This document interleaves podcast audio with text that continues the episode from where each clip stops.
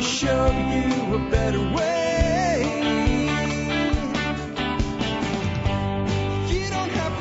Hi, folks. This is Jack Spirko with another edition of the Survival Podcast. As always, one man's view of the changing world, the changing times, and the things that we can all do to live a better life if times get tough or even if they don't.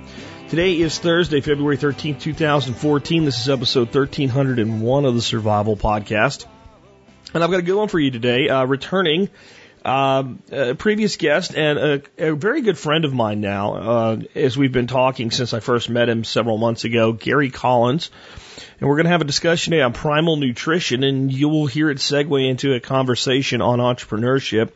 You're kind of getting two shows in one today because you're going to get a lot of information on kind of primal paleo nutrition side of things. But then you're going to get almost a second show on entrepreneurship from two different viewpoints. My viewpoint is someone who's, you know, been running my business now for almost six years.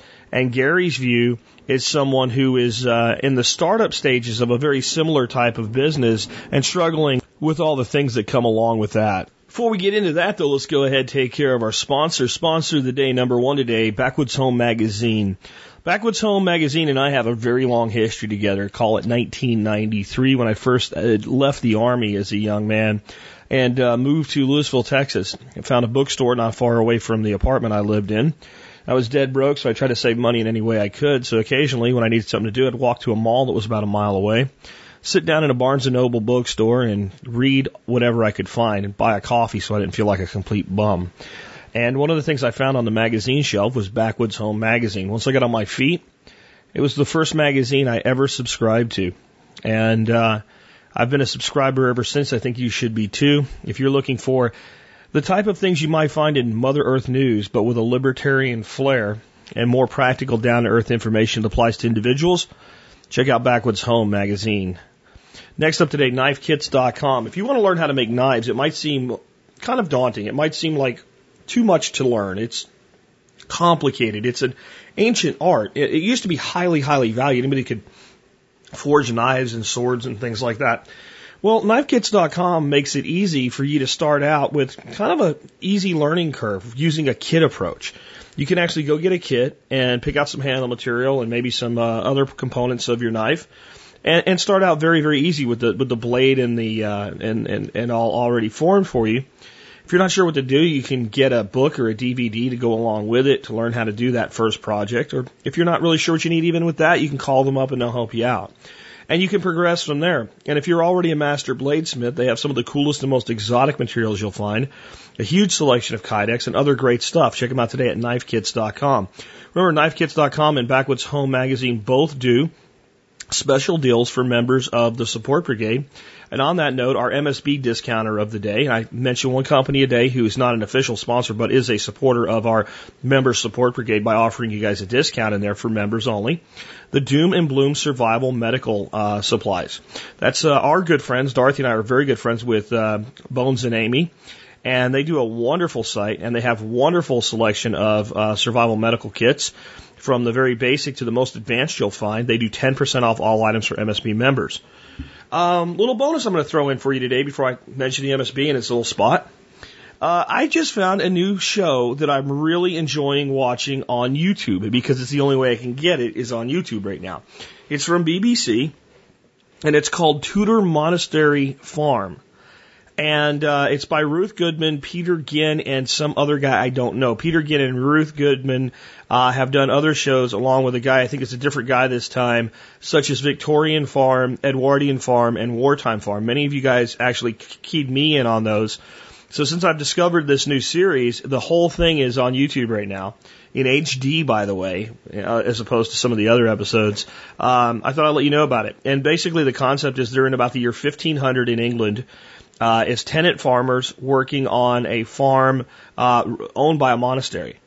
And it's a very interesting thing, and it's not what you would probably think it would be as far as the relationship between them and the monastery and how well it, it can work out for the tenant farmer. It's kind of unique. Uh, and then they have farm laborers and they have to use all the old technology, and it, it's very, very interesting to me anyway to look into the past like that. Uh, so I just want to throw that one in for you. On that note, do consider joining the Member Support Brigade. If you do that, you get exclusive content available only to members. Help support the show at a whopping 18.3 cents an episode. You'll get discounts to people like knife kits, Backwoods Home Magazine, and the Doom and Bloom Survival Medical Supplies, and many others. Uh, again, you'll be supporting the show at about 18.3 cents an episode. Just go to the site, click on members to learn more. Military, law enforcement, Peace Corps, active duty and prior service, first responders like EMTs and paramedics, and firefighters. All of you qualify for a service discount. Just send me an email with service discount in the subject line. Tell me about your service in one or two sentences. Uh, and again, that applies to not just active duty, but prior service in any capacity whatsoever. Um, with that wrapped up, let's talk about the year 1301. I got a short one for you today. Promises made, promises kept, sort of. Legend has it that King Edward I of England had promised the people of Wales, remember England wasn't quite what it is today, you know, there was these much more hard lines between places like Wales and Scotland and all these other places than, than they have today. Uh, though if you talk to an Englishman today, they'll, they'll tell you that that's still, there's a lot of pride in, you know, being a Welshman or, or what have you. Anyway, Back to it. Uh, legend has it King Edward I of England has promised the people of Wales he would appoint a ruler over them that was born in Wales and didn't speak a word of English. True to his word, but not to the spirit, he names his own son Edward II as the Prince of Wales. The prince was born in a Welsh castle in April 1284. At the age of seven, he spoke French, which was the language of the English nobility. From this time forward, the heir apparent of the crown of England is appointed as the Prince of Wales. My take by Alex Shrugged, who puts these history segments together for us on tspwiki.com. I am suspicious of such a legend, but it seems logical that King Edward of England arranged to have his son born in Wales to foster the loyalty of the Welsh. The king was depending on the Welsh archers to defeat the Scots. Um, I also don't think it's a, a far cry for a politician to technically make his promise made, but not actually make his promise made. People say, well, I did what I said I was going to do. Maybe you just didn't understand, you know, or I failed to recall for those that remember that from Ronaldus Magnus Reagan. Uh, or it depends on your definition of what is is from, you know, William Jefferson Clinton. Um, the more things change, the more they stay the same. With that, ready to get into the main topic of today's show. Again, what you'll hear today is a discussion on nutrition uh, from a primal slash paleo standpoint.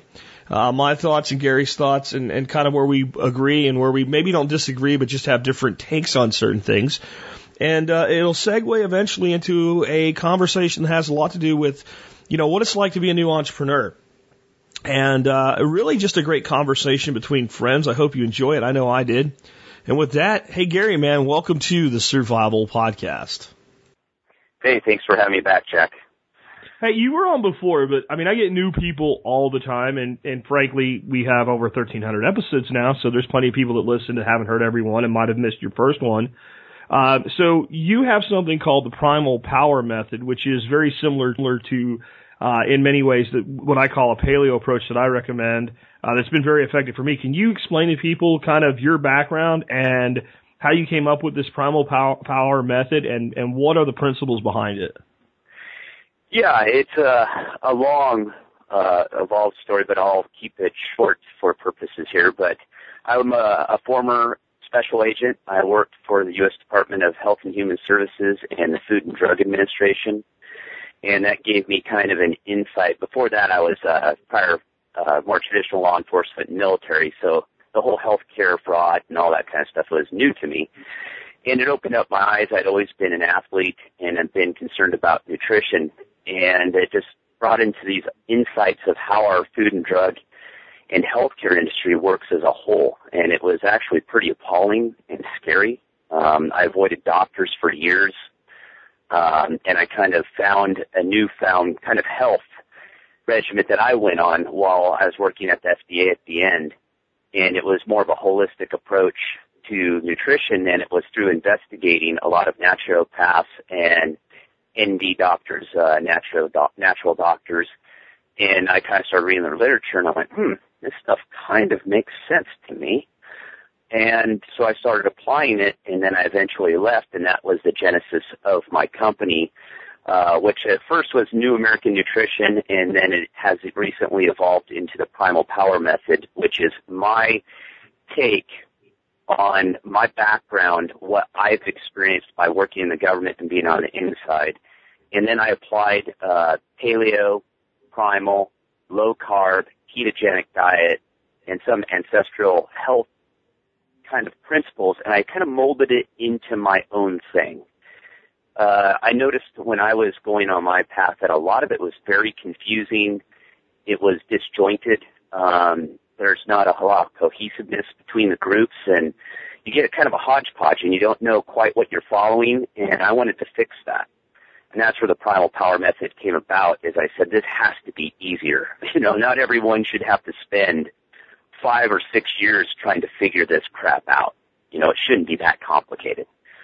Um, so I did. I simplified everything, and it's my concept uh, that I put together, and it's based on five key principles. Which is the first one is knowledge is power.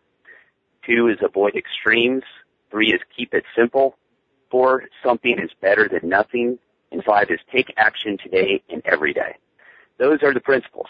Um, they're the principles I follow. They're the principles I teach to my clients, and they are the principles of the Primal Power Method.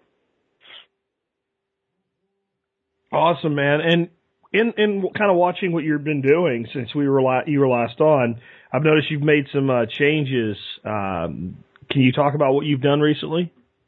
Yeah, and that's kind of the the evolution from New American Nutrition was the beginning of what I was trying to create, and it evolved, like I said, into the Primal Power Method, which is more just my philosophy, and it it, it has it has paleo in it, but primal is a little different. Um, and that's why I went more of a primal route. Paleo is strictly against grains and dairy.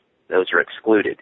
Well, primal says, well, dairy's okay in in small amounts, long as it's organic, raw, um, and that grains, you, if you can tolerate them, you know, if it's fermented, you know, soaked, you know, we're okay with that, but we don't recommend it, kind of thing. And and beans, legumes, we're definitely against that. But it's one of those where it's a little more open philosophy than paleo. Paleo is very strict. So that's why I made these changes as my philosophy kind of broadened too, because I did follow the paleo diet for a certain amount of time, and then my diet evolved, and I started bringing in dairy, and realized I could tolerate some dairy. Before I couldn't. After I cleaned my body up over several years and changed, I realized that raw organic cheese I'm totally fine with. I can eat it by the bricklet. It doesn't do anything to me. Um, but I still have problems with other dairy products, but that's why the company and what I'm doing is evolving. It's turning into a little more broad approach. Um, the Primal Power Method is less than a year old. It'll be a year old in April. And that was the first, my first book.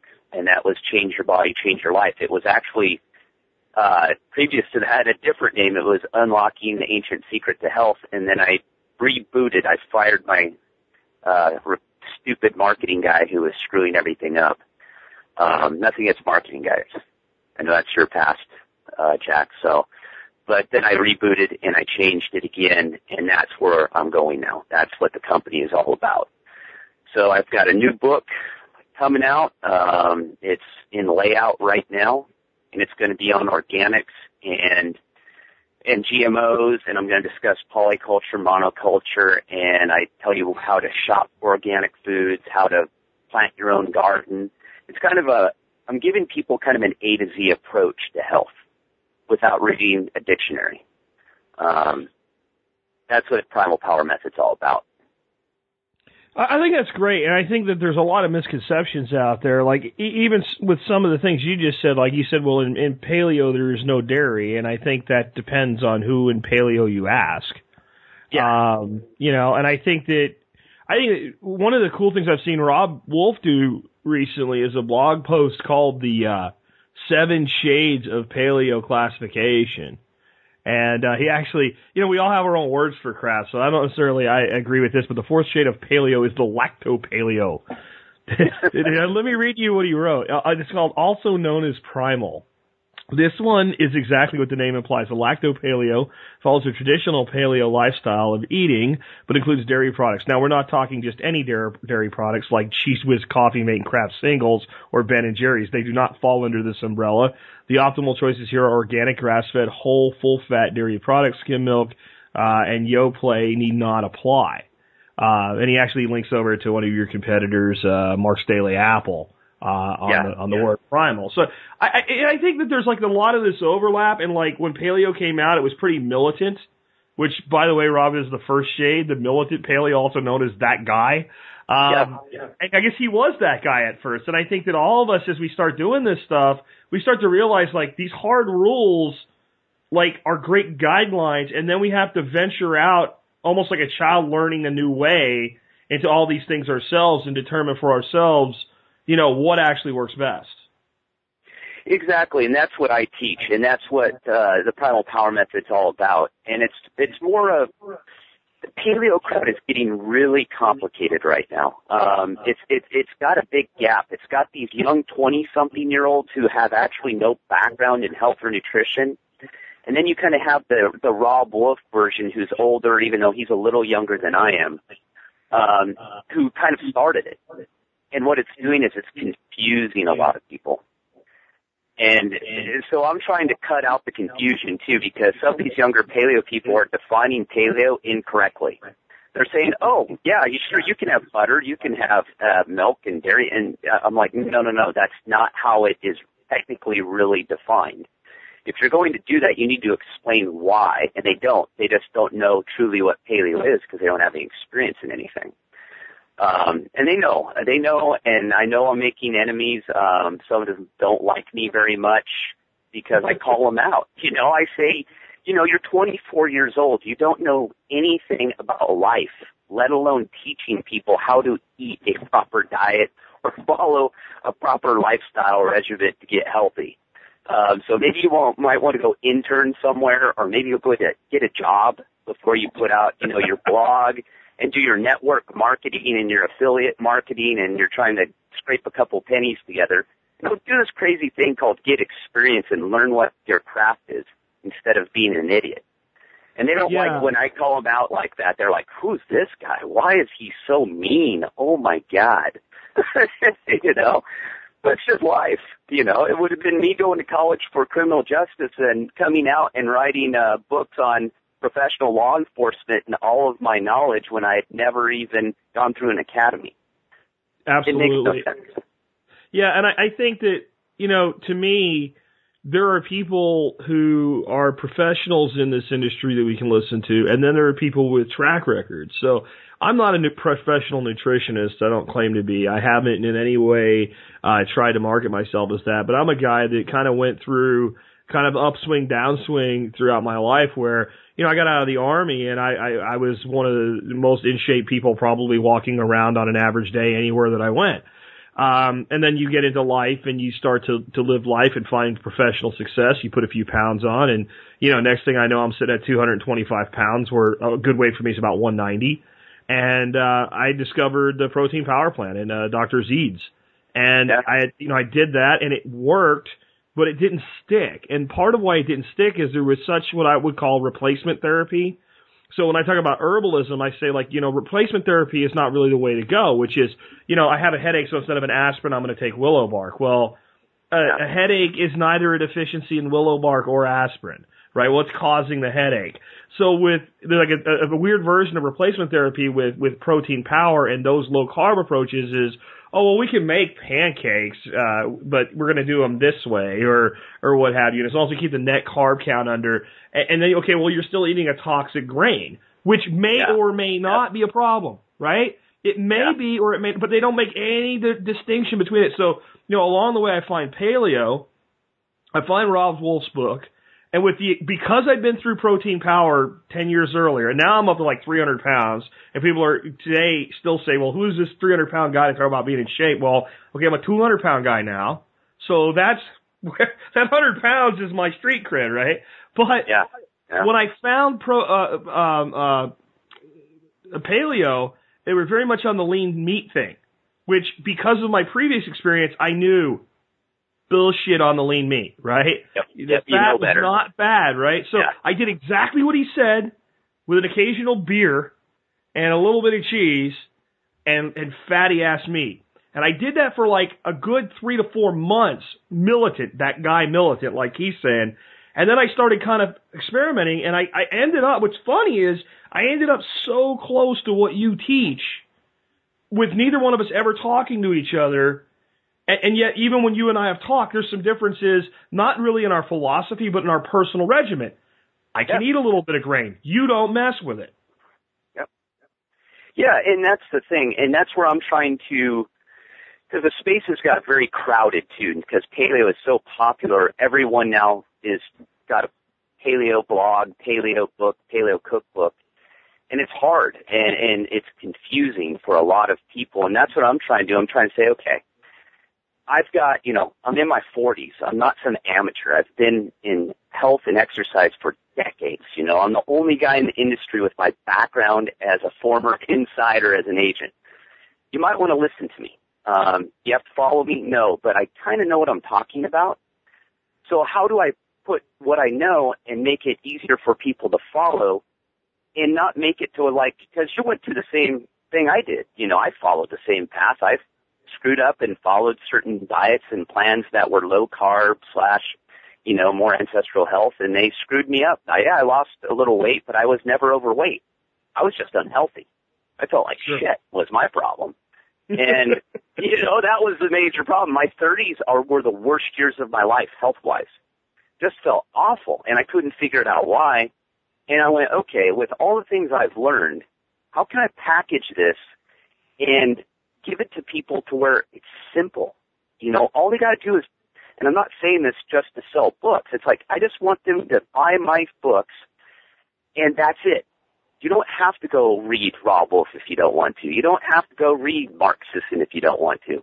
My stuff's easier to follow. It's simpler, and it's done on a lot of trial and error on my part, and and and not to say these guys don't either. Uh, Robb Wolf and Mark Sisson have bona fides. I mean, they're they're the real deal. But when I read their stuff, sometimes my eyes roll back in my head, and I'm all, oh my god, what did I just read? I got to go back and read the three pages I just read. Um, you know, and if I'm doing that, the average person has to really be confused. They're going, okay, I'm not didn't take biochemistry, but I'm getting a hard crash lesson in it right now. Do I need to know this? and that's my attitude. Do you need to know that stuff? No, not to be healthy. You know, our ancestors didn't know that saturated fat was, you know, good for them, even though we're taught today that it's bad for you. They didn't know how much they were supposed to eat. They just ate was, what was around them. And they knew the, you know, the, the herbs and things to use for certain, uh, conditions. And that was it. We've made it so complicated.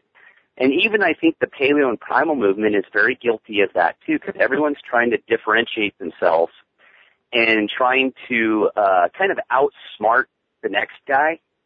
And I'm all, that's not what the people need. They don't need, uh, you know, an ego contest. What they need is the information in digestible pieces so they can understand it and apply it. That's how I look at it. Um, I don't know. What was your experience with it, Jack? Far as that, I mean, you've read quite a few books. Yeah, and I mean, like, so you mentioned like some of the stuff you read, your eyes glazing over. Um, I mean, Robb's even aware of that himself. When you read uh, his his his book, he almost makes fun of himself on some of it. Like, you know, you can skip the next. There's one part where he says, like, if you Yeah. don't really care about all this, you can skip like 40 pages right now. And, but if you want to know all of the minutia, I'll give it to you here. Which I think is kind of cool that a person has enough of a sense of humor about themselves to to basically say, okay, this is for people who are nutrition nerds like me. And and you know, and I know other people in this space that that, that will clubber you over the head with it if you want it. Um, uh, what, what's the guy's name now? I've got him in my MSB, Doctor. Um, oh my God, Greg Ellis. Um, oh yeah. you know, Oh, yeah. if you read if you read the glycation factor, it's 500 and some odd pages, and 400 are nutritional research. And if you'll plod through it, it's very hard to dispute anything. But yet, like you're saying, that I, I I see books like that. That's for the guy. You know, we're naming people now. You know, the that guy or whatever. That's for the doubter, right? The doubter Yeah. that's like this can't possibly scientifically work because the USDA spent nine million dollars to change the pyramid into a plate, and now we know what to eat, and we're supposed to base our diet on grains, and saturated fats are bad. You just go, you just pick the book up, throw it on the desk, and go boom.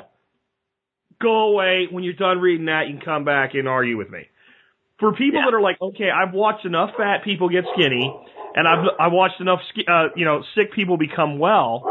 Um, you know, they don't need all that crap. They just need to know what to do.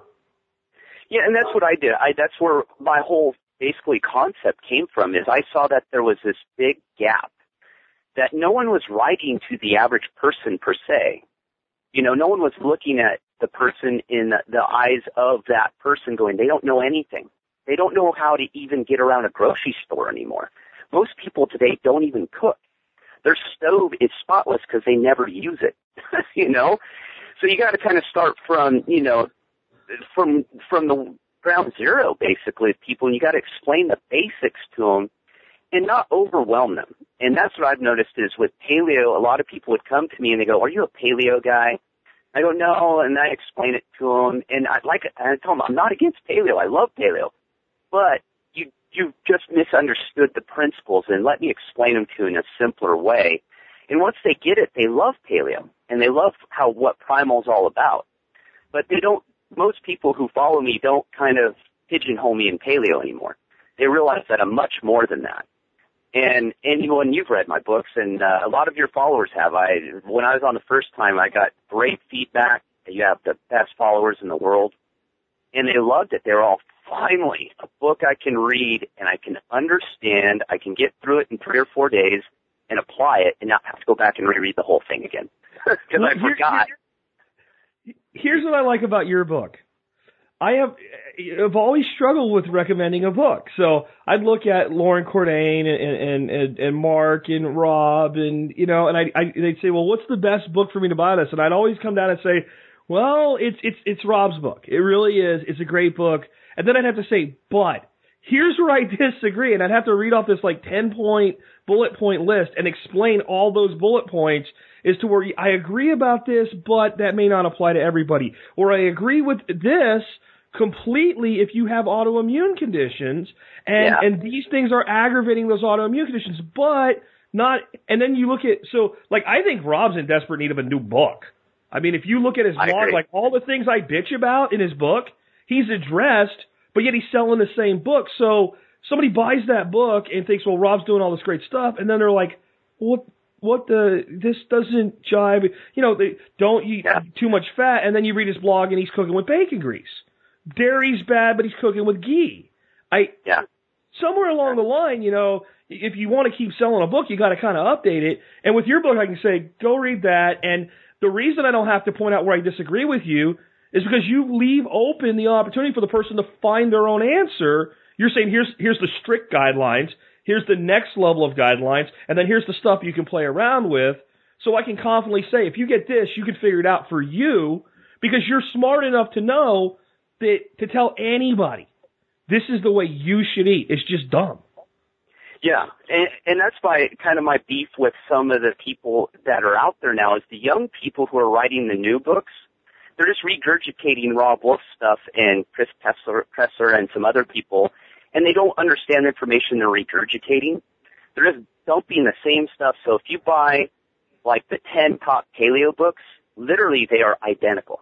There's no difference Yeah. and it's yeah. the same information. But one thing I get back, people who buy my book, they go, I've read all those books, and your book is different. They go, I didn't expect it to be different, but it's different. And of course, because I didn't just go out, there was people I purposely did not read before I wrote my book, and it was Loren Cordain, Robb Wolf. I was familiar with their material, but I did not read their books. Um, and uh, uh, Mark Sisson and Paul Chek. I purposefully did not read their books. I'd been to their blogs, I knew their philosophy, I knew everything, you know, but I didn't read the books because I didn't want it to influence anything I was writing because there's already enough of that shit out there. There's more Well, than and I understand that I respect that because honestly, I was working on an article I did It was a pretty deep article on my version of paleo. Right when we met, you sent me your book. I read the introduction and said, "Okay, I got to put this shit away till I'm done with my article."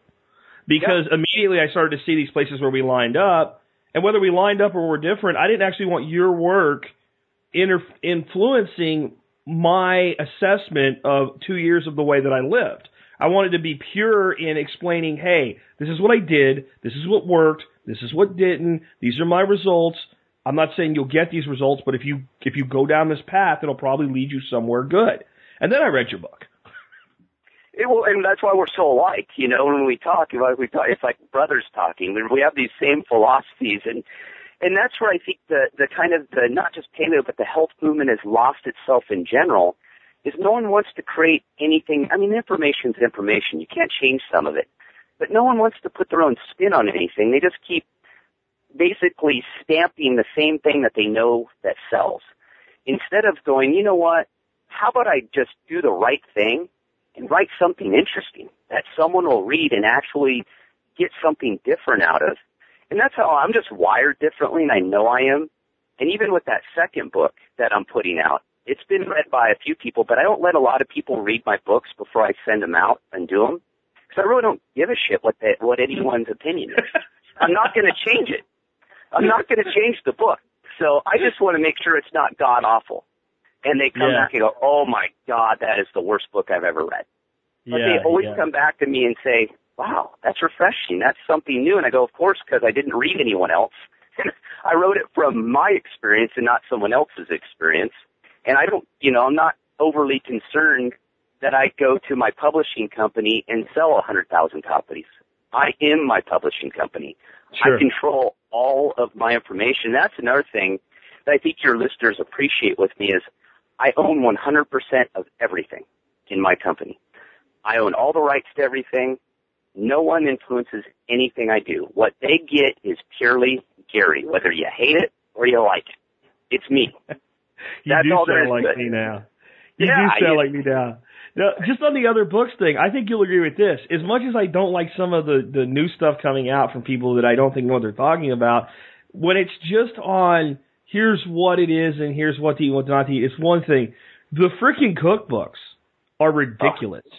Oh and the God, his sites are ridiculous. Like, uh, yeah, you can have pumpkin cheesecake if it's half coconut flour and, and it's made with organic cream cheese. And you, okay, I don't really, you know, and and they're like, well, what's it sweetened with? Well, sugar. No, hold yeah. on. Where did our where did our paleo or, or primal ancestors get refined cane sugar from?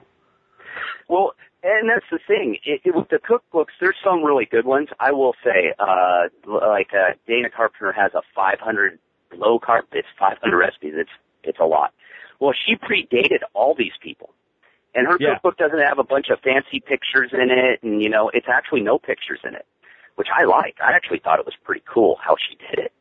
Her cookbook is phenomenal. It blows all those away but it doesn't get any of the respect because it doesn't have a you know a cute twenty something year old up there with her you know with her triple layer brownie whatever. Um, yeah, it's paleo, um, but it, it's not healthy. And yeah. they're starting to catch that though. The newer cookbooks, I'm starting to see that they are actually starting to change that because a lot of us are bashing them for it, going, yeah. hey, you know, you, all you're doing is is basically giving the people what they want which is what they don't need, which is more sugar. You're just yeah. giving it to them in a different form. A carb bomb's a carb bomb. And that's interesting. You know, this is going to freak you out, but I'm actually writing a cookbook right now. Oh, awesome. I said, yeah, I said I would never do it because these you people did. pissed me off so you freaking bad. liar! Liar! Blasphemer! but what I decided is I'm teaming up with a couple other people and uh, we just sat down one day and we all said we hate these cookbooks for the most part. Not all of them. There, are, like I said, there are some really good ones. But for the most part, the newer ones are very trendy and it's just, like I said, just junk. And we said, how, how do we make this more applicable to the normal person again? So we read, we kind of went through everything and we went, how do we make it super easy and fit the primal power method philosophy? And we did it. Uh, it's in, we're working on the manuscript right now and we have it pretty well laid out, um, what we're going to have in it. And I think people are going to really, really enjoy it because it's practical. It makes sense. It just doesn't have practical in the name of the cookbook like some have called themselves, and it's not practical. It's it's nothing but. My cookbook follows exactly the philosophy, and it's not just about me. I brought in some other people who I felt had some concepts that I thought should be shared. Um, so I think it's going to be really interesting. I don't want to give too much away on it yet, but there's so many books I have planned too. That's another difference uh, that I think people understand too. Is I'm new. Have other books less than a year old. Well, the second one's already coming out, and I have the cookbook almost written, and then I have three more books that are partially written. And the, it's going to be a series. I'm trying to take people through a whole series of changes without overwhelming them and making the books interesting. Um, I don't know. I think my book's pretty entertaining to read. You at least don't fall asleep through this damn thing, and that was the whole point. Um, and that's what I want. I want to tell a story. I want my my my whole philosophy in my books to be a story, and I think it's working. And I've also said once I finish uh, the last book in the series, there'll be three in the Primal Power Method series, uh, as far as those main books, and then the cookbook. I'm never writing a health book ever again. That's it. I'm done. Hmm. There's no reason for me to ever write another health book. I've covered it all. It's done. And I'm actually looking at publishing. I got a 450 page fantasy book uh, on my desktop that someone sent me. So I'm starting to look into publish other authors now. And I want it to be entertaining. Uh, that's why I'm so different from all these people. I'm looking at fantasy books. I've got some former military guys that were in combat sending me manuscripts, and I'm like, hey, everyone who follows me is going to enjoy what I put out. It doesn't have to all be about health, for God's sakes. You know, it's about life. Yeah, definitely. And before we go into your new books, I like to bounce another concept off you that I, I have a problem with with some of the militant people in the movement that will say things like, well, our paleo ancestors ate, I don't even give a shit what you fill the blank in it, or they didn't eat, I don't care what you fill the blank in with. And here's what I mean. By the time we were into what we would call the Paleolithic uh, lithic era, primal era, whatever you want to call it, before modern agriculture, let's just say that, where people were living a hunter-gatherer lifestyle, there were people in almost all four corners of the earth. Now, if you were a primitive Native American species living on the coast of Florida, I absolutely guarantee you, unequivocally, you ate uh, shellfish and fish. All right, and I also guarantee you, you ate very little buffalo. You might have ate some venison, but there weren't a lot of buffalo running around in the frickin' Everglades. If you lived in Nebraska, modern day Nebraska, you probably ate a lot of really big animals with red meat and lots of fat built up on them because they were feeding on the plains and developing fat and grass actually has a lot of ability for ruminants to convert it to fat. If you were living in a northern climate, you had a different diet. If you were living in, you know, what we would call today a tropical climate, not a subtropics like Florida, but a true tropics, you were probably eating a lot more fruits because there's fruit on the freaking trees 360 days out of the year. So to me, when we get myopic like that, we ignore the geographic distribution of who we are calling our ancestors. Well, we 100% agree on that. And that is probably my biggest beef with uh, hardcore paleos, um, you know, without naming names, one has whole in the name. Um, they bug me um, because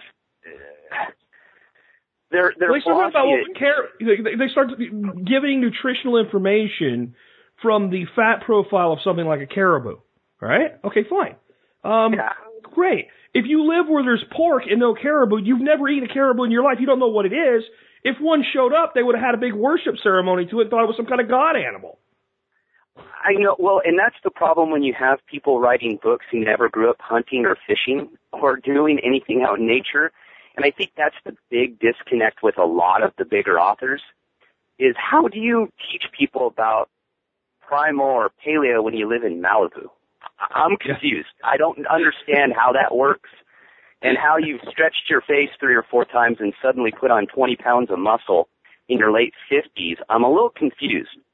Yeah. Um, and I won't mention any name. I don't do that, but I have Yeah. problems with some of that. I it's if you're going to do that, be honest about it. Just tell people what you're doing. And I think that is, that's the disconnect is these people don't really, again, it comes to the regurgitating of other people's information instead of figuring it out on their own and being this militant lifestyle of strict paleo. Well, that's great. I, I ask any person who asks me what I think about certain uh, authors and these books that are very popular and what they say, and I go, well, that's fine if they want to put out this strict philosophy on paleo and that our ancestors didn't have access to, you know, cheese or this or that. I go, they also didn't have access to that caked makeup on their face. They also didn't have access to computers. They didn't have cars. They didn't have a lot of things, but these Mhm. people used them all. I've been around them. so I'm confused.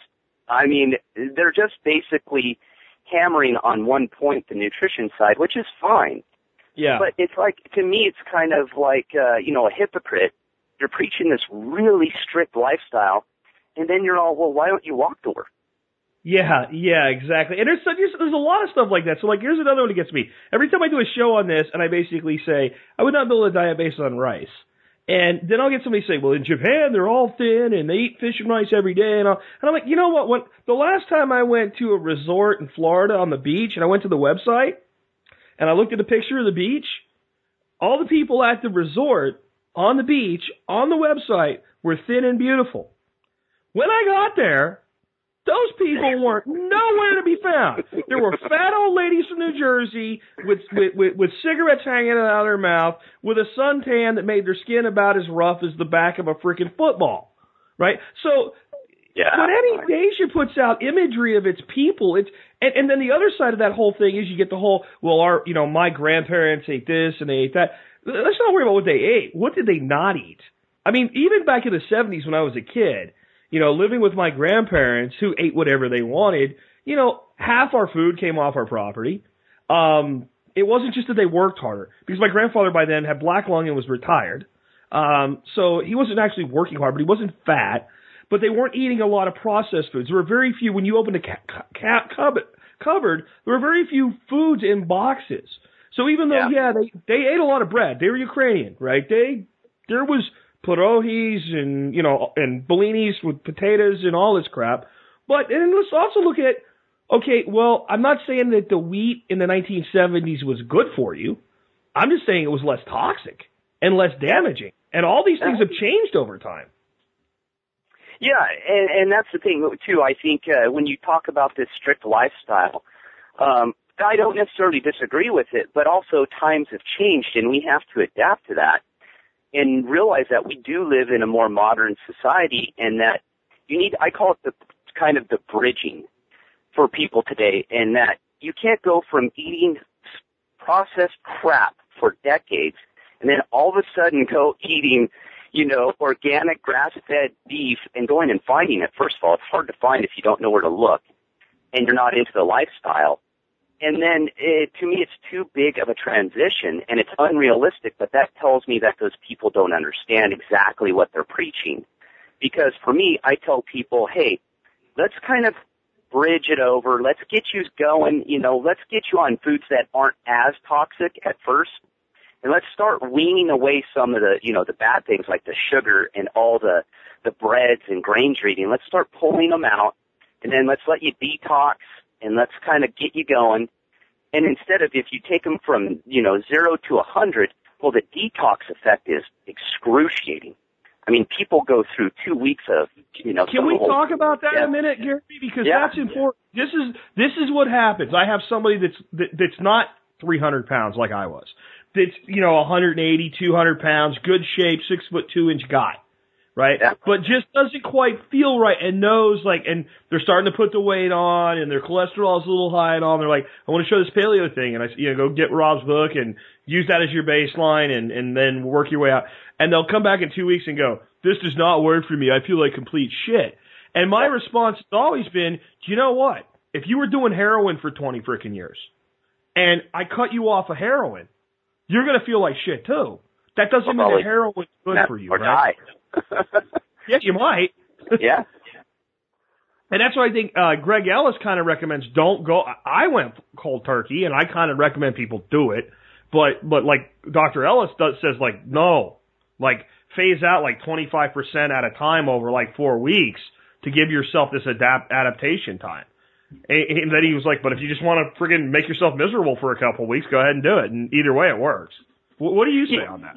Well, and that's where I'm more of a, a gradual, even though I'm a very regimented guy. I'm, I'm I take my lumps. I did it cold turkey too. I did it the same way, but I was not, you know, 150 pounds overweight. I was probably, you know, probably 10. I lost 10. I didn't know it at the time, but I went through two weeks of two to three weeks of hell, and I thought I was healthier than the average American by quite a bit. And I just look at that and I go, if that's what I had to go through, if I take the average American today and dump them and immerse them into a primal paleo lifestyle strict, first of all, they're going to have a hard time sticking with it. And you're get, that's where the dropout factor, um, on one of the programs that I mentioned earlier, they have a high dropout rate. And it's because it's too strict. You know, there's, the people feel like crap and then they can't, they go, I just, I don't feel good and you got to you explain it to them and you try to explain it to them in words, but you can't explain what you're going to feel like because it's bad. It's like having a bad flu for a couple weeks, and it, it eventually goes away. But you get the achy joints, you get the headache, you get the nausea. I mean, I know some people who have thrown up, gotten so nauseated, and I'm like, yeah, that's how it works. So, but my attitude is, well, why? Why does everyone have to go that way when most people are probably going to have to do it in steps? But the people who are like former athletes and former military, usually them, I know I can immerse them in it and they'll be okay. They can take, they can take their lumps. But for the average American, which is who we're dealing with for the most part, uh, you got to take it a little differently. You got to use kind of kid gloves a little bit. You got to kind of be there. You got to help them out. You got to be able to explain it to them and just saying, just suck it up. You know, don't worry about at it. least at least inform them of their choice. Like, okay, Yeah. you whether you get it or not, you're an addict, right? You're an addict, and you you as, as most addicts, you have an addiction to the food, and you have a toxic buildup of the food. When you stop eating this, you're going to have. It, it, correct me if I'm wrong, but to me, it's not a thing; it's two things. You have one, the side effects of breaking the addiction, and two, the the the ill effects of releasing the toxins back into the bloodstream to be eliminated. So it's That's actually exactly two, two cycles you're going through at the same time. Yeah, yeah, and you're putting a lot of pressure on your organs at the same time because what happens with a, a big detox when you, the sugar addiction is the primary part of it, um, and people get confused with that. We probably should start with that first because they go, well, I don't eat a lot of sugar, but I go, do you eat a lot of pasta and bread? Well, no, I don't think so. And then you sit them down and you go, you r- literally eat this for every meal. You understand that, right? You're eating, you know, hundreds of grams of carbs that you can't possibly process and that turns Sure. into sugar, you know, and they go, it does? I go, yes, that, if you eat bread, you're eating sugar. It, your body has to break down those complex carbohydrates into simple carbohydrates before they can be absorbed into your bloodstream. And guess what those are? Simple carbohydrates are sugar. And they're all, oh, oh shit, you know, and I'm like, yeah, and so you're an addict. We get that. And I talked to them about the, you know, the experiments they did with mice on uh, sugar addiction and what's released in the brain chemicals that is exactly like the addiction to heroin and cocaine. They've done it. They know. Mhm. I mean, it is mice, but that's what we do our studies on. We'd love to do it with humans, but there's rules against that. Um, and then, yeah, the detox prisons. Um, you know, uh, I guess that's a whole nother debate. But you know, for the detox, if you do a strict detox, you've stored all these toxins in your fat cells, your liver, your, you know, your, and what happens is if you release a ton of it at one time, well, now your body's going into shock because now you're dumping this into your bloodstream because it's got to get out. So it's going to get dumped in, and you got to you got to poop, and you got to pee it out, you got to sweat it out. It's got to leave your body. Well, guess what it does on the way out? Well, it's toxic. So you're just releasing toxins back into your bloodstream. And I think that's what a lot of uh, you know the hardcores don't get is that hey, you know you're you're you're basically poisoning your client. Would you want to gradually let them detox instead of dosing them with a heavy detox level right away? Because that can also damage organs as well, depending on how many toxins you've stored. If you release all that at one time or in a short period of time, you know, it's just like getting your amalgam fillings out. You know, people have actually gotten uh, organ failure and organ damage from the mercury and brain damage because it's, it's such a load. Well, that's exactly what's going on inside your body when you change your diet from the American standard American diet to a normal paleo slash primal or ancestral health diet. So, I mean, that's just how I look at it. I'm guessing. No, I, I think that's a very holistic view, and I think it. I think it again. I think it's like most things in life is it depends on the person and the situation. But yep. I, I do think if a person tries to do it cold turkey and it's not working, instead of quitting, they should, you know, okay, well, let's go at a 50% level here and, and get through this time period. If, if you're a meth addict and you're, you're, you go to, to, to detox, a lot of times they'll give you methadone and they'll scale you back off it over time to get you through that period of time. Or something as mundane as cigarettes. People use nicotine supplements and, and slowly back off the nicotine. It, it's the same thing. And I think what it requires though, and it's a very difficult thing for people to accept, is accepting the fact that the food in our society today is is is a not a drug but a collection of drugs. That we are we are drugging ourselves every day on the standard American diet. And if you don't look at it that way, it becomes very difficult to see the solution is the same as coming off of drugs. As soon as you do, you go, "Oh, of course it is."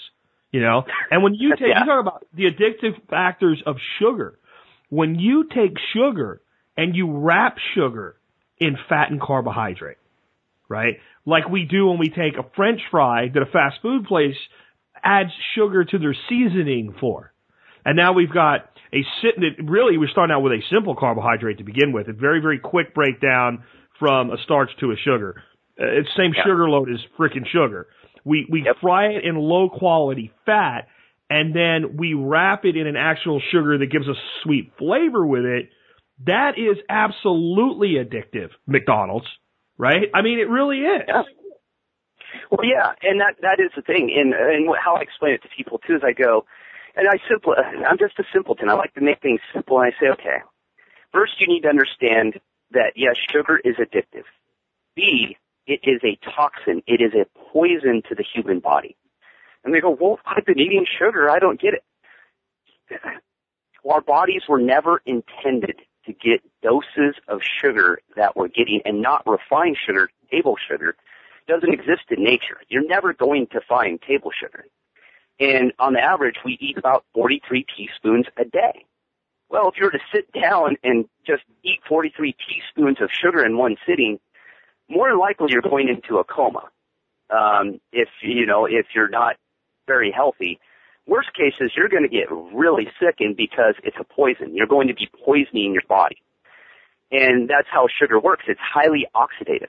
It's very destructive within the human body. It causes free radicals. We all know what free radicals are now.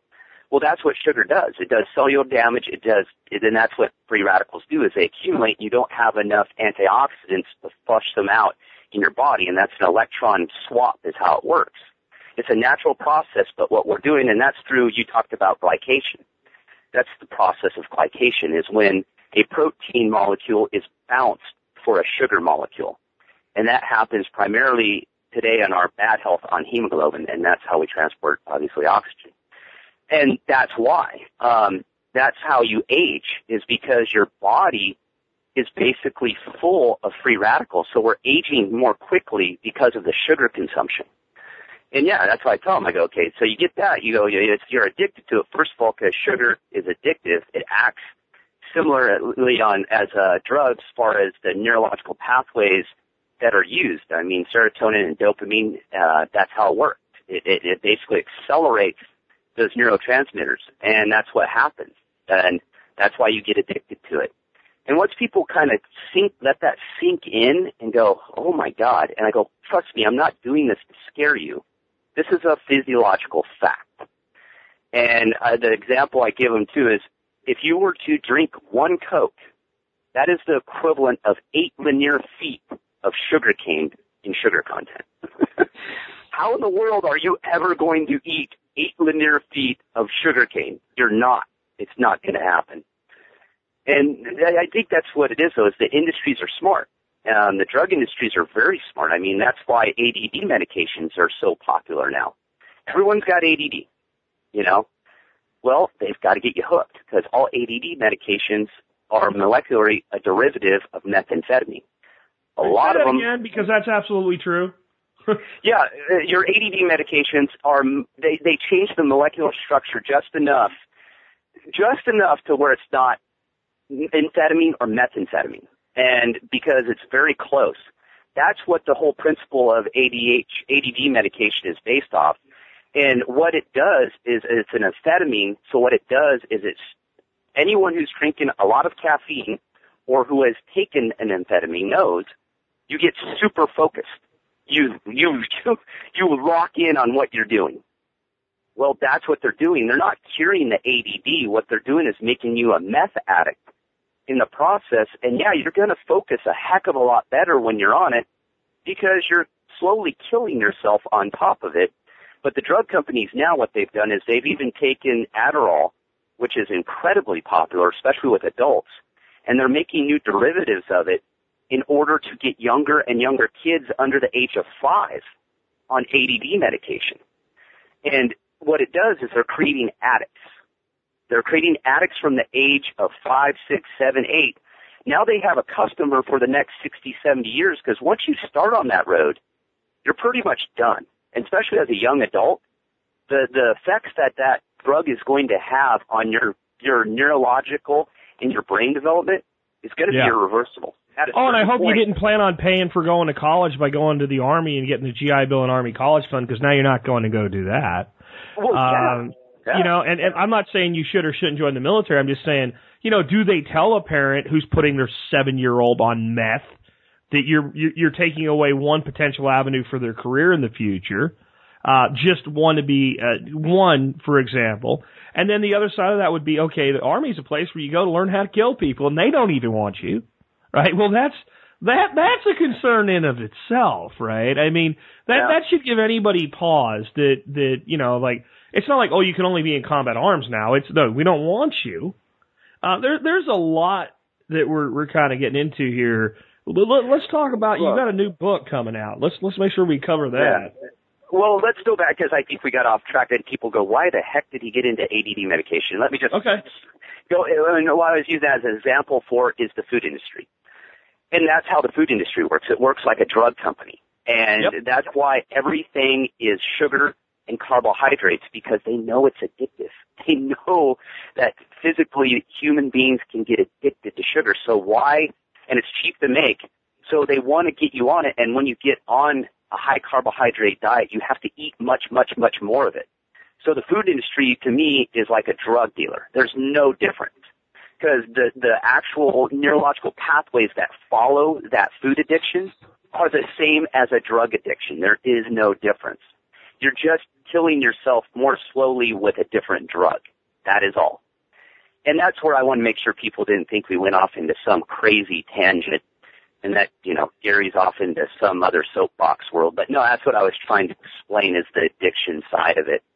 But yeah, and my book, my second book's coming out. Um, make sure you go get it. I think you'll, everyone will enjoy it. Um, it's not like, uh, I mean, Jack, I consider your permaculture, uh, philosophy and everything you're into and your knowledge to be just phenomenal. I'm going to watch you in March because you're coming close to where I live and I'll be going to that permaculture conference. So looking forward to that. But what I'm writing about again is my book. I consider it, even though people are pretty advanced, uh, I would consider you advanced. Learn, I hope learn something from my books. I don't think they're just for beginners, but I, I wrote them for people who basically have no knowledge. That was the point.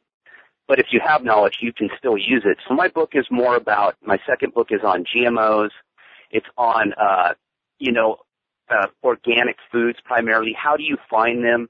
What does the organic stamp really mean? And I actually go through and I pull out the USDA regulations and give it to you in their words so you can understand what it means. And then I talk about how to plant your own garden and why that is always better. But what are your options? How do you find a farmer's market? You know, I give links on sites that are very extensive, the ones that I think are the best in the country on locating CSAs, farmers markets, um, healthier grocery stores.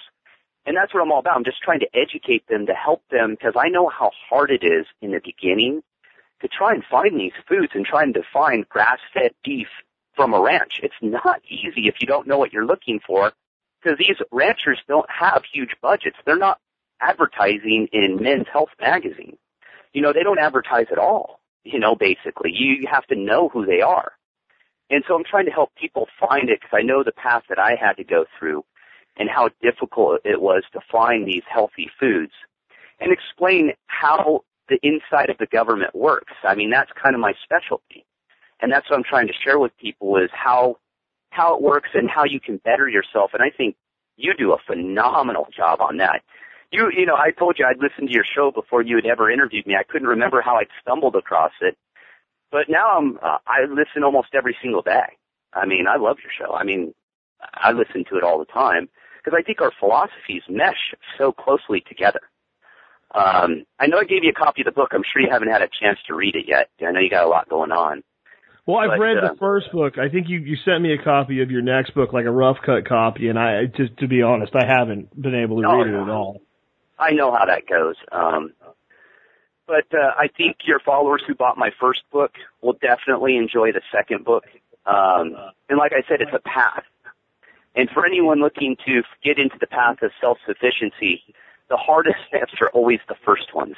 It's always getting started. That's the hardest part because it's confusing and there's a lot of bad information out there. And what I'm trying to be is the resource. Uh, I'm working with some group of people right now and some people think I'm a little nutty, um, and I won't disagree with them on some of that. But my goal before I die is to change the complete face of health in this country. I want to completely change the way it's looked at and the way it is taught and the way people get their information. Because I think the way it's done right now is a great disservice to the people. It really is. And I want them to be able to come to one place that they trust the person they know who I am. They know that, you know, if I wanted to get rich, I've got plenty of schemes that I investigated that I know very well to make money. Trust me, what I'm doing is not a get rich quick scheme by any stretch of the imagination. Uh, It is a get poor quick scheme, if anything. And the reason I do it is because I'm passionate about it. I want to help people. You know, that's the whole point. Um, you know, if you're not helping people, what are you doing? You know, that's my attitude in life. Uh, that's Well, what it's all about. And what I'm learning in my walk with, with what I'm trying to do, because I'm stepping up now from trying to give information and education to trying to actually make a difference. We're working hard now to try to establish basically a permaculture farm, which is an offshoot originally of establishing a permaculture community. And as you actually, and you talk about how hard it is to find certain things, well, you start to figure out why when you start trying to provide them, uh, and, and create means with which for them to be provided, the government has done everything it can to prevent it from happening. It, Yep. it, it, it, it's maddening the the the things you have to dance through to be able to do something like say, oh, okay, there's a bunch of people that, that know me that believe in what we're doing that want to help fund a, a farm. Oh, well, you're you're you're fundraising for a private corporation. You need only accredited investors. The only the top one percent can invest in that. Oh, here's this new law, and you can take some, but not many. And they, well, now if you do it in another way, then it's then it's income, and we'll tax it before you can actually use it for cost of operations. And you, you start looking at stuff like this, and you start going, how in the hell are we ever going to fix all this? And that is, for both of us, that is the kind of monumental task that we have ahead of us, and I hope people can appreciate that and understand the hours we put in. You know, um, I'm at my folks trying to relax, and I've worked every single day. I work Saturday, Sunday. I don't take days off. And the reason I do it that I do what I do is though because I know I can make it accessible. The way you have to make it accessible is through people like you and people who have a big following. And then as my following gets bigger, you know, then that's how it has to spread. Out. It sounds corny, but it has to be an organic movement. I mean, I think if people are looking to major advertisers for their information, major groups looking to the government, you're looking in the wrong place already. Um, you're not going to find the answers there. You're going to have to find the homegrown people who you trust, and that's why I like the MSB network and how you've set that up. And I plan to actually put something similar, and hopefully you'll help me someday Sure. of what I do, because I think what you're doing is key. And you're years ahead of me. I mean, I'm a I'm a newbie. I'm just learning all this stuff and trying to figure it all out and how to market yourself without selling your soul. along the way and get the information to the people. And for me, you know, your your uh, your uh, your new uh, endeavor of of trying to buy this farming community and put it together. I'm going to tell all your listeners right now, I'm in. I filled out the the paperwork last night for the form. That I, I'm in, and I bought 20 acres in Washington State to go have my little bug out place. And I'm learning the process, and I'm learning it through you. I'm learning it through some of the people that you have associated with you, because I don't know it all. You can't. You know, that's the whole point of it is all of us helping each other. And that's how it's going to have to happen. It's going to be a slow roll, but you're starting to see it. I'm having people approach me all the time. Actually, few people approached me in the coffee shop uh, yesterday and just started talking to me about primal and paleo and how excited they were about the movement and that how they see that the trend is people are starting to wake up and they're they're going their own way and they're starting to get away from mass produced industry and they're starting to trade and barter and look at things like that and give things away for free. I give a ton of stuff away for free because I like to. Uh, it's crazy, but I, if I know you can't afford it, let's give it to you. You know, pay it forward. That's all I ask. You know, so it'll all come back in the in, in uh, one way or another. So I'm not not Yeah. too worried about it. I don't need a, a jet and a mansion anywhere. I probably even if I was Bill Gates, I wouldn't have those. So it doesn't matter to me. I'm older now. I don't really care about that stuff.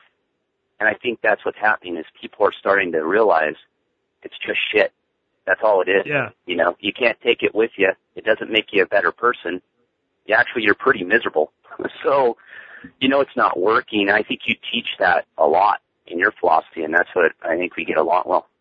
I Well, I just had a conversation with an attorney, Gary, where I was talking about doing this, and he's saying, "Well, you got to do it as a 501 because you're talking about doing things that you that are not good business and corporations can't do."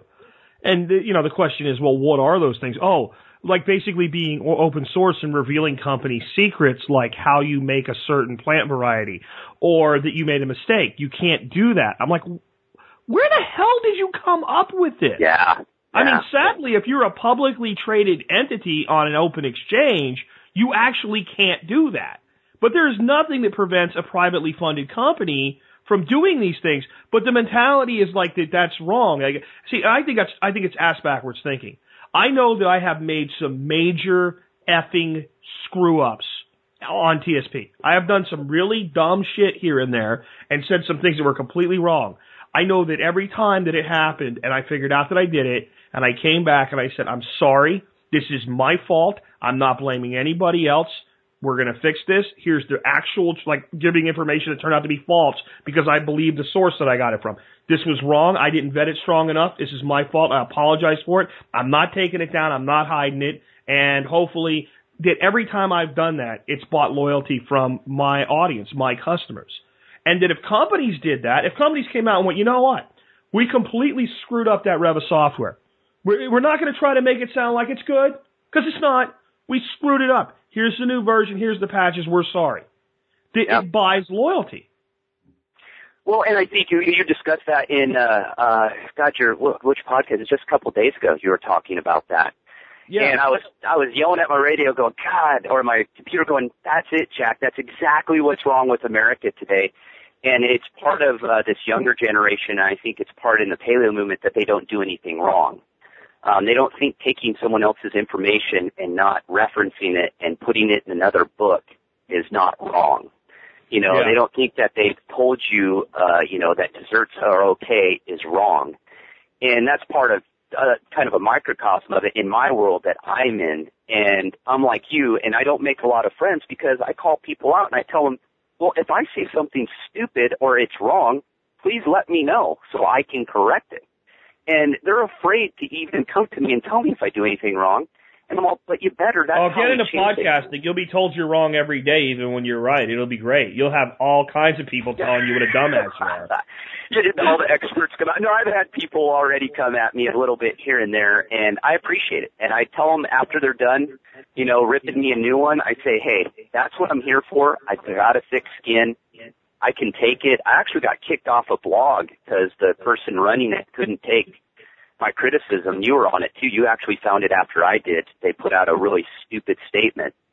and it was based on naivety. And not only that, but they were in bed with a couple of the people that they were promoting. And I called them out on it, and they didn't like it, and I got banned. And I went, Mm. I'll ne- I'll never ban you from my blog by telling me that I'm doing something wrong that was actually factually wrong. And a bunch of people jumped in on my side and said, hey, this guy's 100% right. He knows exactly what he's talking about. And I agree with him. And I have a background in this. And she didn't like it. Really Yeah. didn't like it. And Yeah. that's the thing. If you're going to be in any business, and this is what I tell people, I'm actually writing a self-help slash entrepreneur book too at the same time. Um, I think I'm old enough to have some lessons and I've done a lot of stupid things in my life that I think I can relay to other people so they don't do the same things. And it's not because I'm an expert in certain things. I think I've just learned some lessons. But the biggest lesson I've learned is humility and that I can be a complete idiot at times and say some really stupid things. And when you understand that, that, you know, life kind of comes into focus. Um, I'm not perfect. I never will be. I'm going to make a ton more mistakes with my company and I know it, but I will fix them immediately. I do my own customer service. When people call, they get me and they're shocked. And I go, I will do it this way for as long as I possibly can because I want the problem fixed right now. Not through some guy that I hired. Yeah, and you're, I mean you're living the life you're advocating. You mentioned you bought some land recently. Yeah. Um, and you're trying to learn a lot of these things. And you know you've got a growth curve ahead of you. And uh, I can tell you, you'll find out a lot of things that you thought were hard aren't, and a lot of things you think are going to be easy are going to be hard. So what, what's going on with your land right now? Well, I'm I'm like you. I don't screw around. I go right off the high dive, and I bought uh, raw land in uh, Washington State on the northeast side, up by the Idaho border. And there's no electricity, there's no phone, there's no water, there's no nothing. It's barren. It's a beautiful piece of land. It's basically prime prime hunting grounds, and that was one of the reasons I bought it. Um, but I'm going to learn. I've never, I've built a couple houses in neighborhoods that I had built for myself. Um, they weren't nothing magnificent. They were just a normal tract home. And now I got to learn how to put a well in. I've got to learn how to put septic in. I've got to make it work right. You know, I've got to move dirt. I've got to put in solar. I've got to see if I can get a propane truck up there. It's two and a half miles off a main road. It's an old logging road that goes all the way up to it because it was an old logging site where I bought. Hmm. And so I've got a massive challenge in front of me, but the reason I did it like you is because it's a challenge. And I'm going to write about it.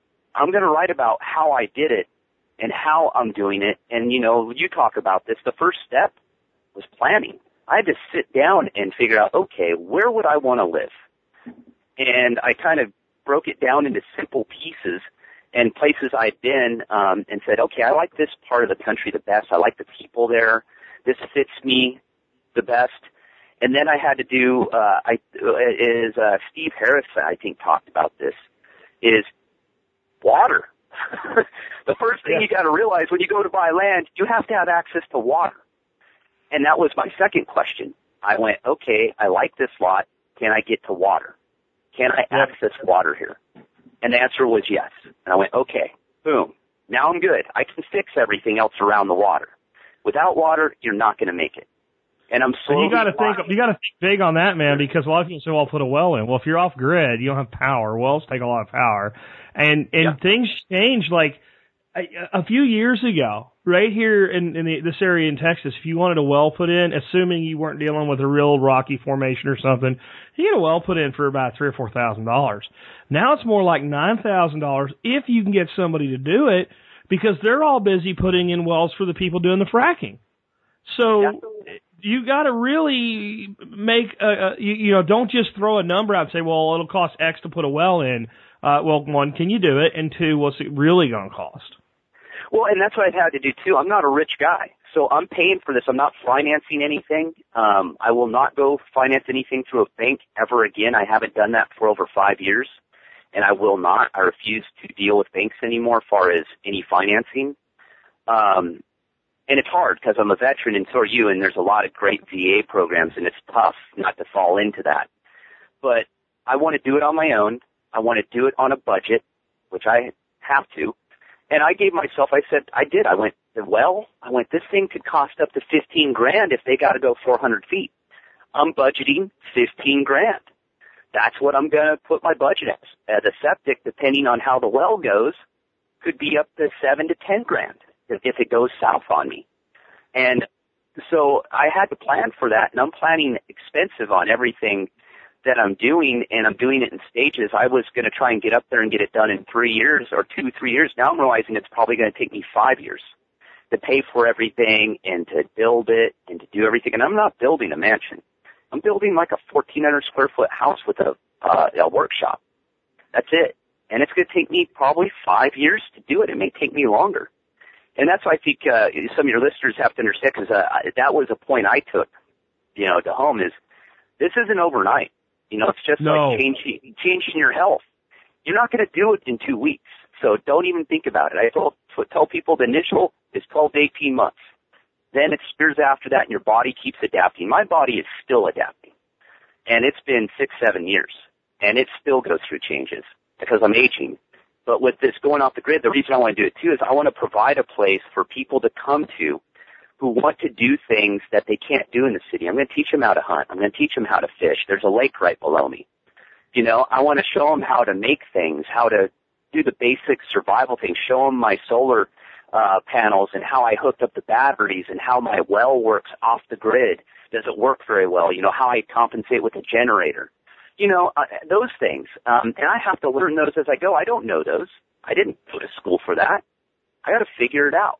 And that's kind of what I teach is, and what you teach is, hey, this stuff isn't easy. You got to suck it up and you got to figure it out. No one's going to hold your hand and, and do it for you. And I think that's, you know, what I like about what I'm doing is I think I'm a little different from my genre too is I'm always progressing. I'm never sitting still. I mean, like I said, I'm going to write my books and move on. Well, Robb Wolf wrote his book, what, 10 years ago? There's Yeah. not even a new edition. I've already Yeah. got my third book coming out and I've got fourth and fifth in the works. That's what makes me different. I'm not sitting around and waiting. I've got other stuff to do and other stuff to share. Nothing against Robb Wolf. I mean, he wrote an outstanding book. He was the beginning of the whole movement, him and Loren Cordain. And I hope people don't get that. I'm not bashing these people. It's just, it's a different way of doing things. You have your And I- approach, they have theirs, and I mean, Yeah. to be fair to them, uh, uh, they're they're the pioneers in the in the movement, and uh, while you're not basing what you do on them, the market they've created is the market that you're you're playing in primarily. Yeah, I, without them blazing that trail, I have nowhere to go. You know, they someone had to do it first. And Robb Wolf and Loren Cordain are the people who did that movement first, even though the paleo Paleolithic guy was well known before that, and you know Weston A. Price was actually the true pioneer in the ear- in the late 30s and early 40s, um, and that's where Robb and Loren, you know, probably got a lot of their information. I'm sure they did, but they were the ones who had to blaze the trail, and I respect them greatly for that. And you know, it's one of those things. Do I just? I'm one of those people who speaks my mind. And if Robb was Robb, Robb was to come up to my face, I'd say it right to his face too. I wouldn't insult him. I would just say, "Hey, Robb, this is what I believe.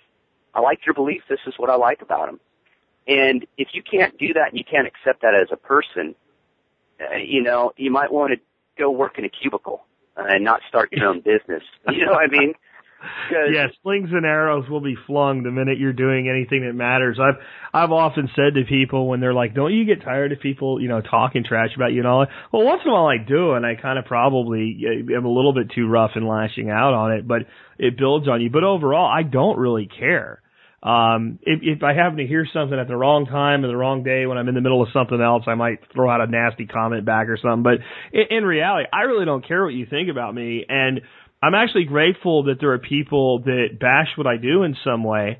Because if it didn't, what it would mean is I'm not doing anything meaningful. There is no one Yep. doing anything meaningful in the world today that doesn't have people that you would just call haters. If you have no haters, you, you've, you've not, you've not launched yet right? You you have to have them because if you're doing anything that matters, especially today, you're stepping outside of what everybody expects to be the norm.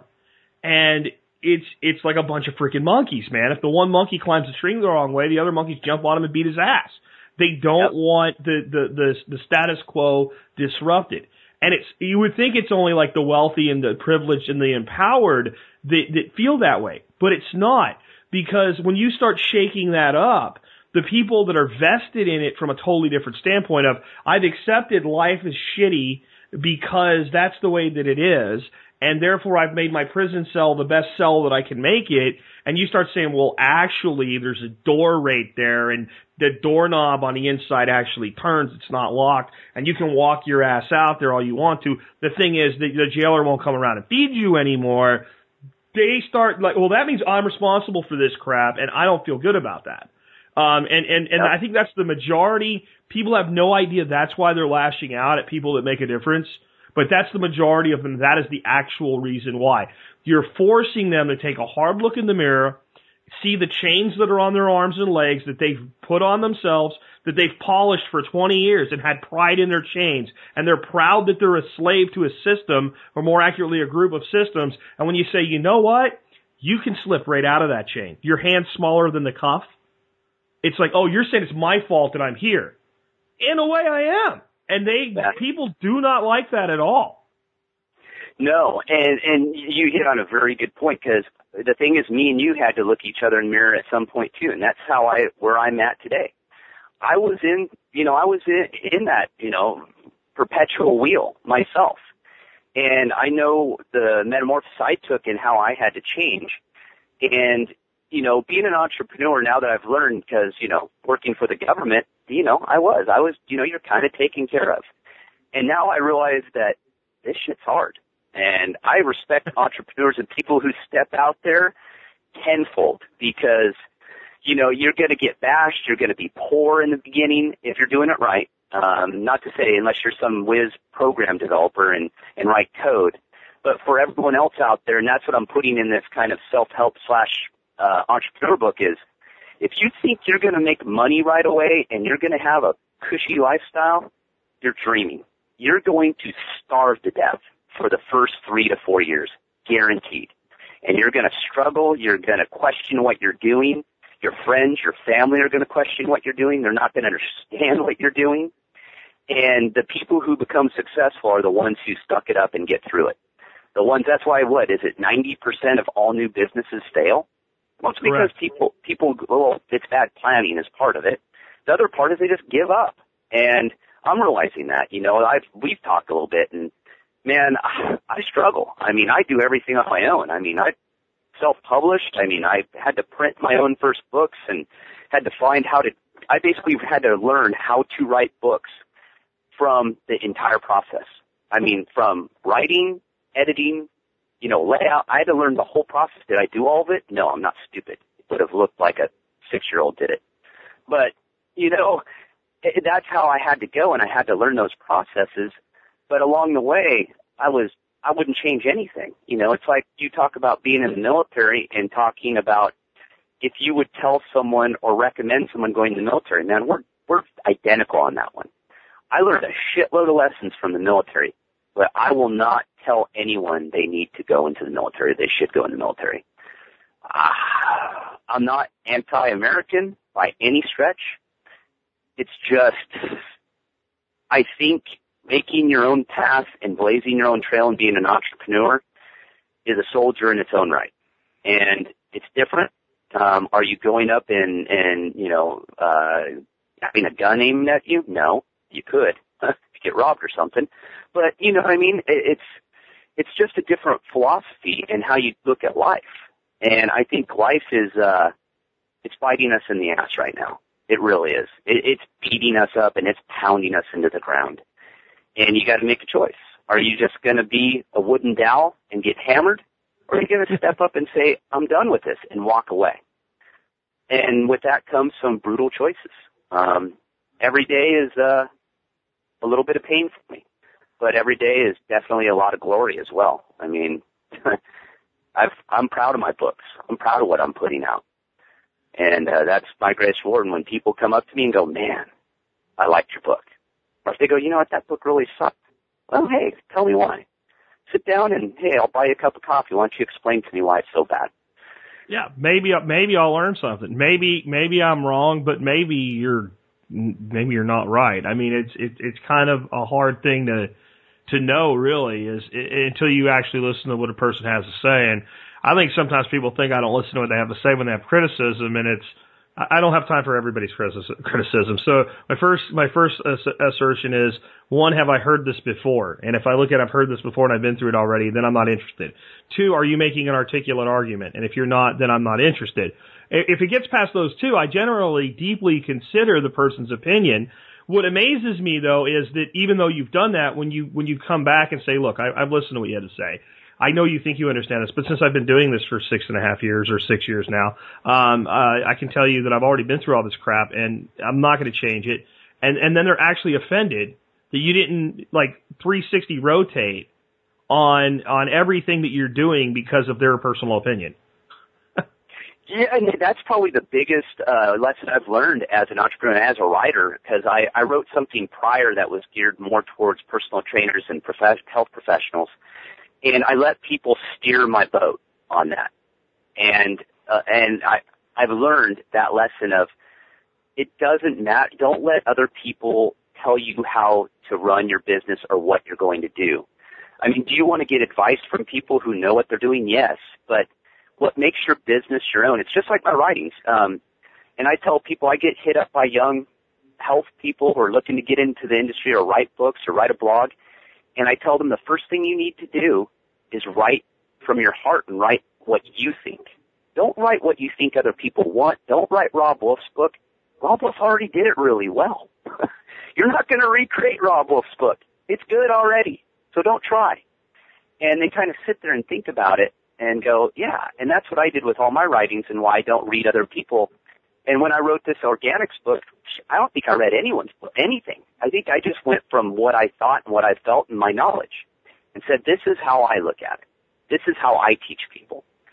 And I think that's why my books have a little different flavor to them. And I hope they're not repetitive. I mean, I try not to be. Um, like I said, there's great books out there. Robb Wolf, Loren Cordain, and Mark, they've written their books. I don't need to write their books again. You know, what's the point? Um, I think that's anything in life. So if you're going to start your business, remember it is not about a product per se. I mean, don't get me wrong, your product better be damn good but it's about you and the product. First, it's about you because you are is what the people are going to be looking to to have confidence in that product. If you're a shipbird and you've got a good product, it's going to reflect on a good product. If you're you're a good guy and you try and sell a shitty product, they'll see through that too eventually.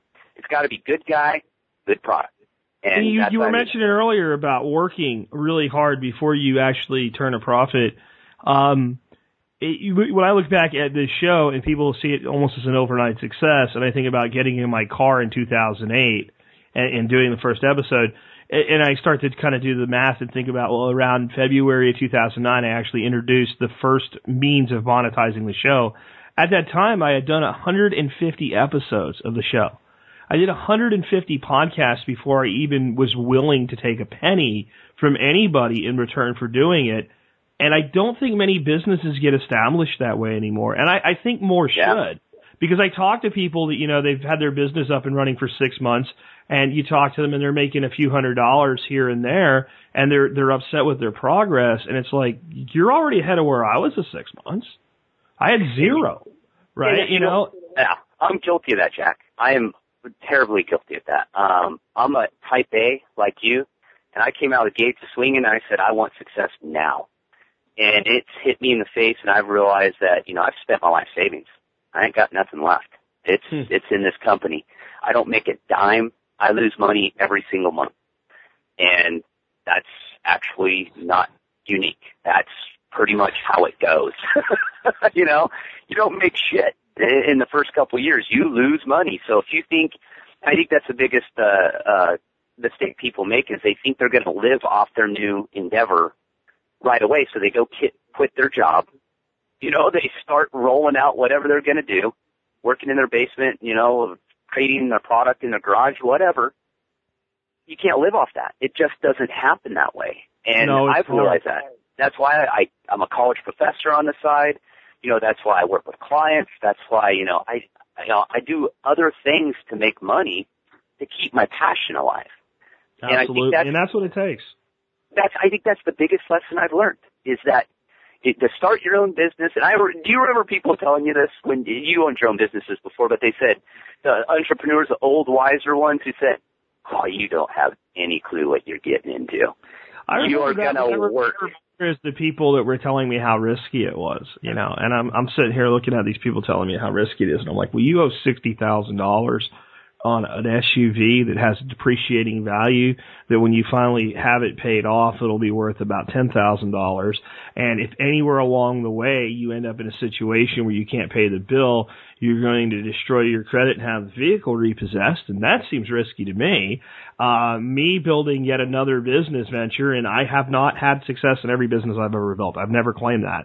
Uh, you know, and I had businesses that were in in the beginning that were moderately successful. They'd make me pocket change here and there, but they didn't require a lot of ongoing upkeep.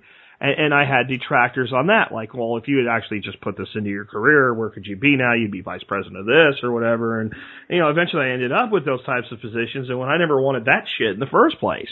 Um, eh, so I remember for the detractors with how risky it is, and you know, and even things like I bought a, a second house, and uh, and that was to, to some of my relatives that was risky behavior. To you have a second house now, you have two mortgages, and I was like, well, my house costs less than your car, so and my house will appreciate in value, and your car will depreciate in value. Uh, my house payment is a, you know a quarter of what your car is because I can finance it out over 20 years versus the five years you have on your vehicle. And I think risk is something that people don't really understand. We're kind of going into an entrepreneur second uh, layer show here, but I think it's important to people because there are so many people in both of our audiences, I imagine, that are saying, I want something of my own. And, and that is a big part of preparedness because you're not going to fire yourself. And and it, you know, and, and frankly, when you're early on in a business, no one else wants to work for you. So, um, you, you have a Oh, pretty yeah. secure job, right? Um, yeah. but it, it does take a lot of work. And I think that when people look at your success, it can inspire them, but they often don't realize the years that went into it. I've said it before. I'll say it right now. I've had people say, well, it's easy for you. And I'm like, well, you know what? Uh, six years ago, when I was getting up at three o'clock in the morning and coming down to prepare my show notes for my drive to work, and I let the dog out and all and headed to my little home office corner, I never bumped into your ass, right? You were never there. Yeah. So don't yeah. don't tell me that I had it easy, um, because that's the work ethic it took. That's what it actually took to take an idea and turn it into a business.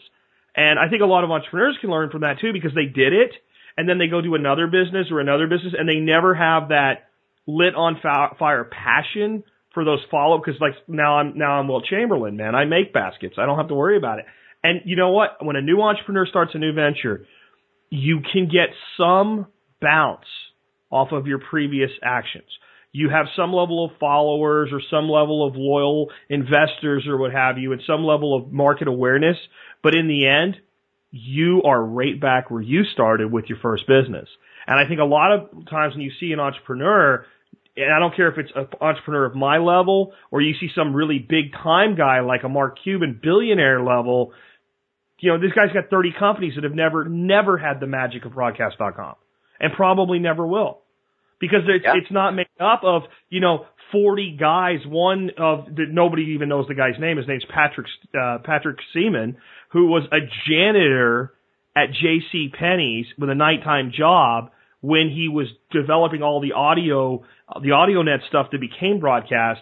And, and there was 39 other guys like that, all with skin in the game doing it together. And it just doesn't, it doesn't usually have that unless you, you have that belief in it. And this is why I say something that all the business gurus today are crapping on. Do something you love.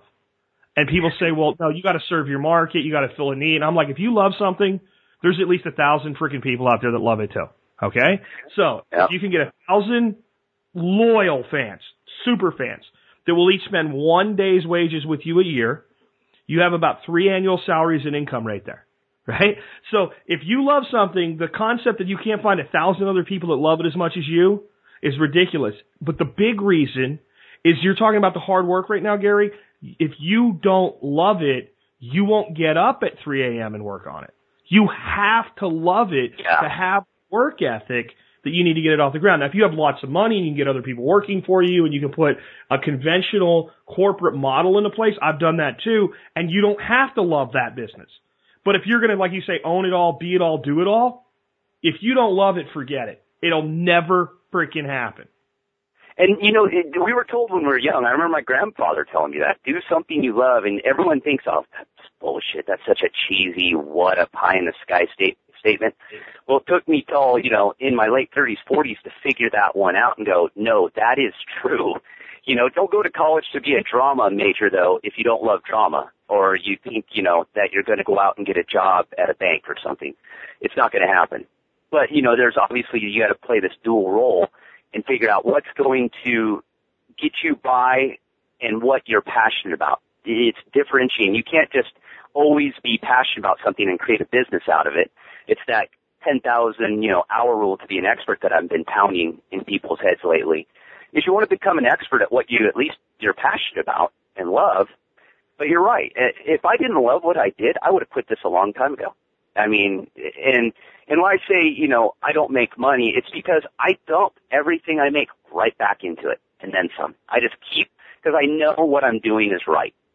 And I have enough people telling me and I have fallen, you know, a loyal enough following saying, keep at it. Just keep doing it. You're getting there. You're getting there.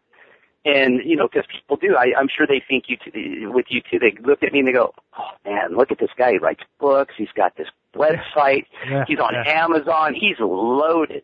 And you're all, you know, that's not how it works. Well, yeah, there's know? the other thing, right? So as soon as you you go from shooting iPhone video to HD video, right, and putting some decent editing into things, and get like a, a professional to, and spend a couple thousand bucks to make your website look good, and then actually develop a, a track record where you're putting out content all the time that people dig, all of a sudden people think, oh, well, look, wow, you're successful, you know? And it makes me think years ago I was in Manhattan and we were uh, having some wings and beers or something at a place, and there were these two guys you could tell they worked on Wall Street or something, and the the, the one guy was telling the other guy, and the guy's got his own freaking website. He's got his own freaking website, you know. And and and me and this buddy of mine that were there for a social media conference, uh, we're we're just like, do you guys want a website? That's what we do. You could have a website tomorrow. But there's still, even though that was several years ago, there's still a mentality that you, you when you create this web presence, that equals success. Yeah. And, and it doesn't equal success.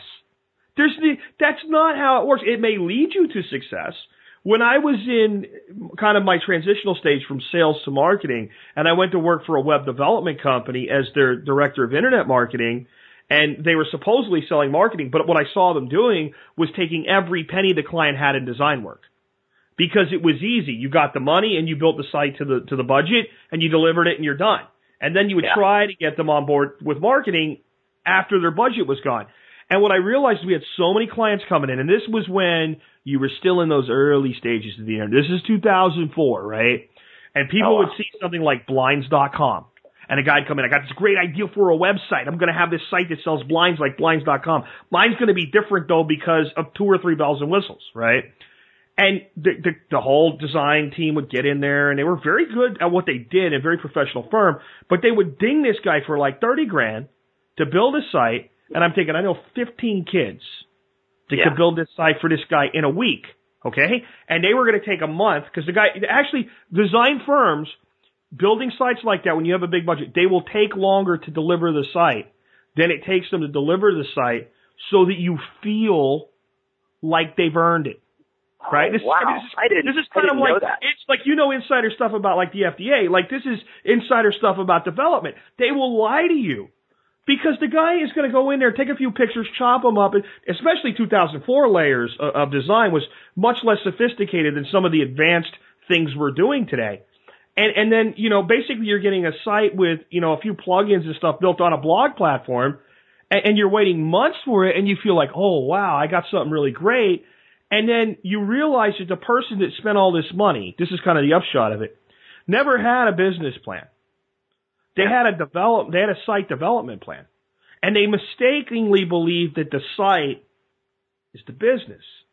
So then they come over to you in marketing and they say, now that I've got this great site that I just spent $30,000 on, we'd like to start marketing. And you do a research and analysis portfolio for them. You present it to them. You say, this is what it's going to cost in the early stages. We're not going to be able to get much out of organic. We're going to have to buy traffic to your site. And you're like, I suggest a budget of about $5,000 a month. And they choke. Right? And I'm going, well, I'm going light here. This is a competitive niche. You didn't know that before you decided you want to go in this business? Well, no, well, uh, I just saw it, and this, that's like the big, that's the, the guy with more, more money than brains, right? But Yeah. that's, same- and it's easy to mock him, but the same person that sets up a little WordPress blog, puts a couple hundred bucks in the graphics design, falls into the same trap. They think the site is the business. The business is delivering the content, reaching the broader audience, building the coalition of fans that are going to come with you and, and hold you up as a champion for a cause along the way because you earn it. And if you don't have the plan for that, then you're screwed. But here's the magic. If you do what you you love, you you don't need the plan. You don't. It's good to have it, but you don't need it because it's what you're going to do. You're dead on with that. You're so dead on because I fell into that trap that you're talking in the beginning. I didn't have more money and brains. Had no money, no brains when I first started, which was a, but I thought, you know, hey, if I just create this and one of my downfalls was not reading other people's stuff to influence my stuff. Well, what it did is I didn't realize how much competition was out there. Sure. I shut myself off and I didn't know my competition, which now I look back at though was good.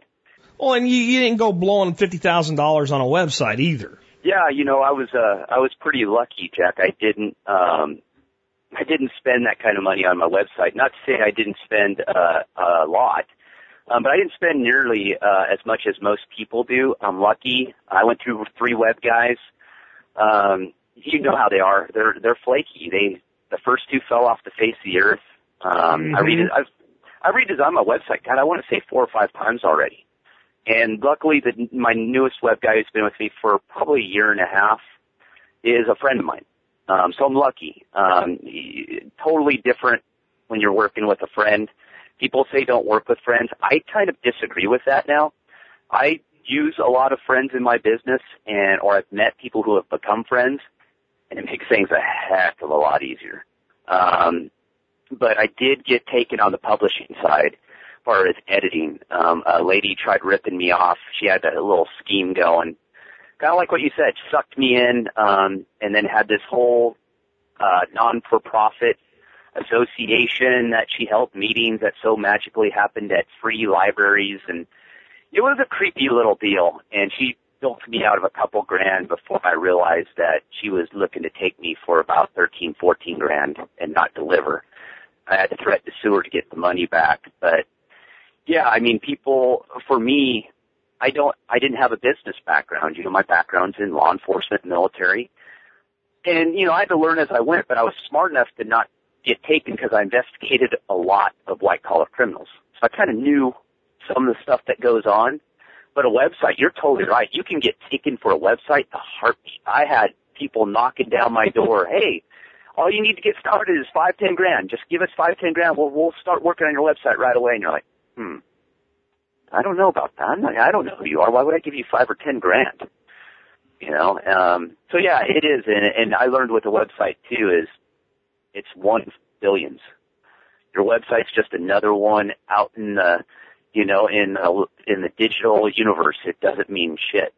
Your Uh, a- website is it is an employee. Okay, it's I have to look at it. It's it's a key man employee. It's somebody you need to enable your business, but it's an employee, right?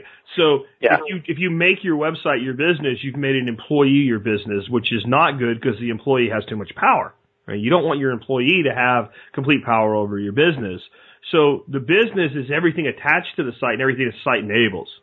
But we we've gone way out there. Let's let's pull this back in because we had you on for your your books and health and wellness and all right. So as we're wrapping up here today, Gary, if there was one piece of advice you could give someone when it comes to health and wellness, what would it be? You know, I've changed on that. I used to say is uh, if you're looking to start is to reduce sugar. I've always used that. I say reduce your sugar load. But now I've kind of changed it because you can do that, but that's just one little piece of information and there's a bunch of little bits that go around it. Is find a philosophy and someone you trust. That I think is the key. Because I can give you nutritional advice and give you a great kickstart, but it's meaningless. It's just a piece of empty information floating around with nothing around it. it what makes the information relevant and what makes it good and followable is something that you can attach to. Something you believe in. So it's, you've got to believe in the company, the product, or the person and that's what's, cause that's ultimately what's going to help motivate you to stick with it. Um, I can give you a piece of advice. I say reduce sugar and you go, well, I could do that. I want to give up my cookies. I'll give up my candy bar. What kind of bullshit, Yeah. what kind of advice is that? I already know that one, you know? So I think it's more of just find something that you can attach to, some philosophy, and I think that's what makes paleo and primal so great. Is it's more of uh, it's more of the tribe. You know, it's more of a collective group of people trying to accomplish the same goals. I think that would be the advice: is find uh, you know find someone you can follow and find your tribe. Find a group to belong to. I I would add to it and find multiple answers to that question for multiple people and make them all part of what you do. Because I would Yeah, actually yeah. answer that question entirely different. Not that I disagree. It's just I'm coming from a different stance. And I would say like the best thing I could say for your health, your overall health, not necessarily your weight or whatever, but your overall health. And this this will sound kind of airy fairy, but it's not. It's, it's just the truth. Find joy in your life, right? When Oh, when, when, when I hated my life, I was sick as shit, right? Yep, I I feel so much healthier today, and I think it's partly because I have so much to live for, so much I'm happy about, so much I want to be, oh. you know, I want to be here tomorrow morning because I love what I do now, and I don't just mean the show, I mean my whole life. My relationship with my wife is better. My you know, my relationship with her family is better. The, the the problems with my family I've let go of and just said they are what they are. Screw off. I don't have time to live in the past. I have things that I'm doing and projects that I'm working on. And I think if you have that, you're gonna find ways if you're fat to become skinny, if you're sick to become healthy. Where if you don't have joy in your life, I think you'll actually find ways to stay miserable. I have a family member who is freaking miserable. She's a hypochondriac. She thinks she has 15 different diseases. Um, she, she, she's, you know, been on disability now for years because she had a psychopathic breakdown at work, and that was the only thing she could do after that because she was fired and no one was going to hire her. So she blamed it on an illness and, and started drawing disability. And, and that person is never going to be well. That person is never going to be healthy. And if she came to you and did everything you said as far as the mechanics, exercise, diet, nutrition, she'd probably feel better. But if she doesn't find some some reason to be joyful and positive, she's effed. Yeah, well, and that's why I say something you believe in, because I believe if you if you follow something you believe in, it will lead you to the journey of happiness. Um, it makes the journey easier in my mindset, and that's the great part about me and you. Two different ways. There's two different ways, and I and that's what I teach too. Is there's no one way. And yeah, I agree. Find different avenues and look, research different things. But what I was talking about is just it's more of a belief that you got to believe in Yep. something. You got to take that first step. Most people just want the information and the information only, and that really doesn't do you a whole lot. You've got to have, like you said, that long term. And what I'll I'll tell people, and me and you know this, when you change your health, things that were really shitty become really good. Yeah. And I don't know. I mean, there's a whole obviously biochemical reason behind all this, but it's amazing the direction your life changes. It goes, it's like your ass all of a sudden goes in the right direction. Yep. And everything starts lining up and, you know, you feel better, you have better relationships. And no one ever believes me on that one. And I go, trust me on this. I was a miserable prick when I left the government. No one wanted to be around me. I believe you. hated me. I know your job. Of course you were. It- yeah, I was a complete asshole, and, and it showed. And and that was not the person I grew up as. That was a, the job and what I was under and being unhealthy made me into. Um, and that's the thing is you got to find that that that place, and you do, and and realize that it's not the cure all. I think people also look at, well, if I lose 10 pounds, that's all I need to do. It's like, no, no, that's not it. It's not about losing the 10 pounds. It's about feeling better and losing the 10 pounds as Oh, a benefit. dude, there's there's skinny sick people all over the place.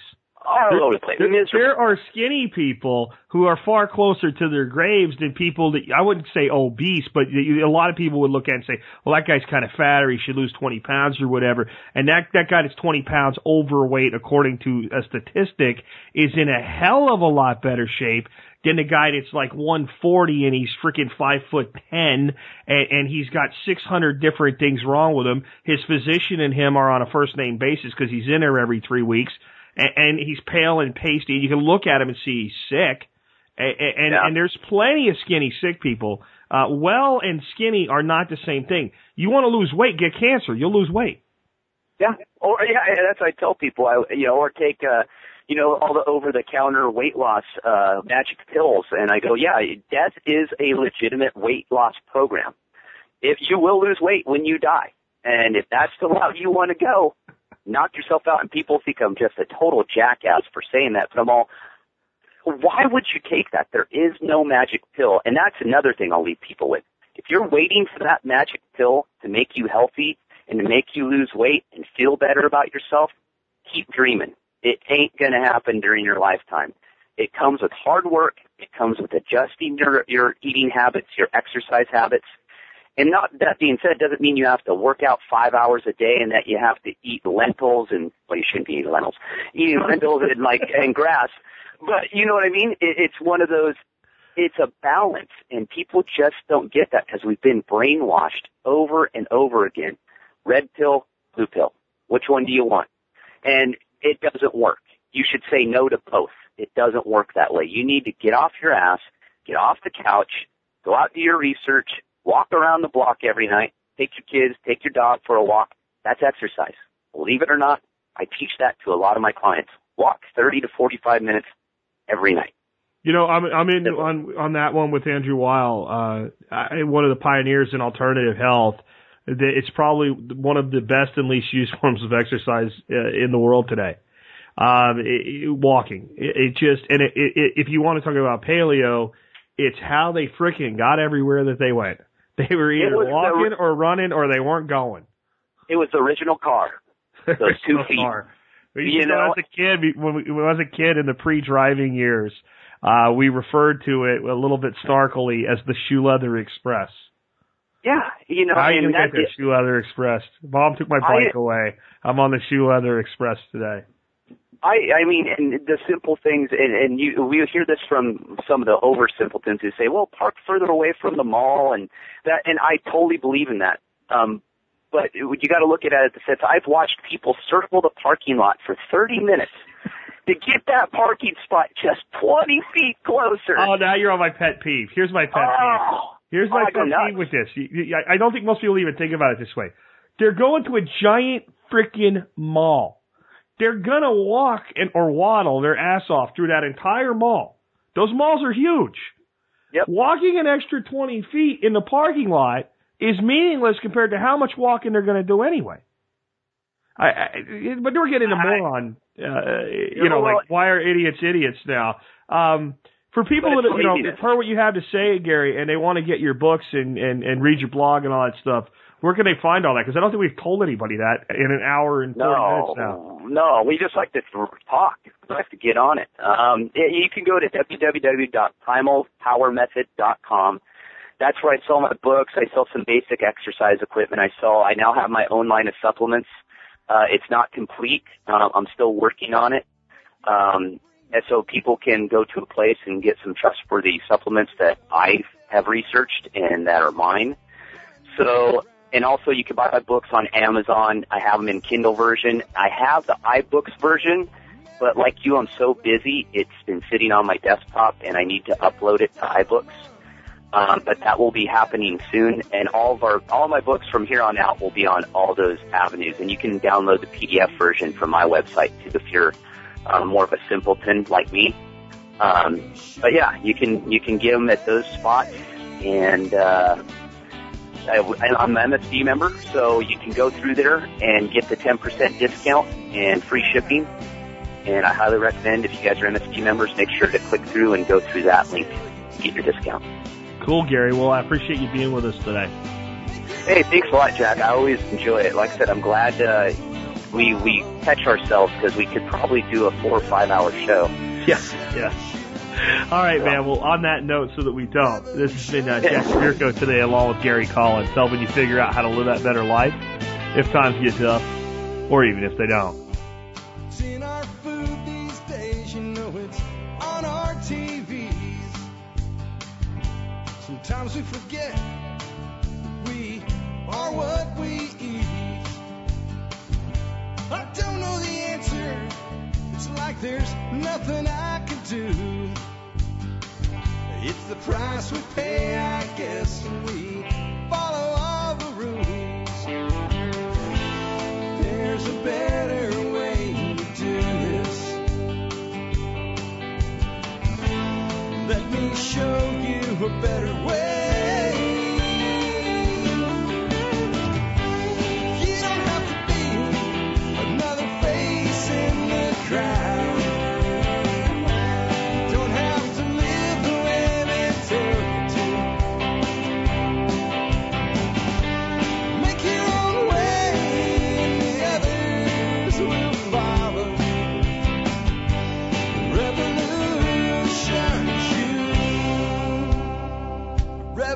Revolution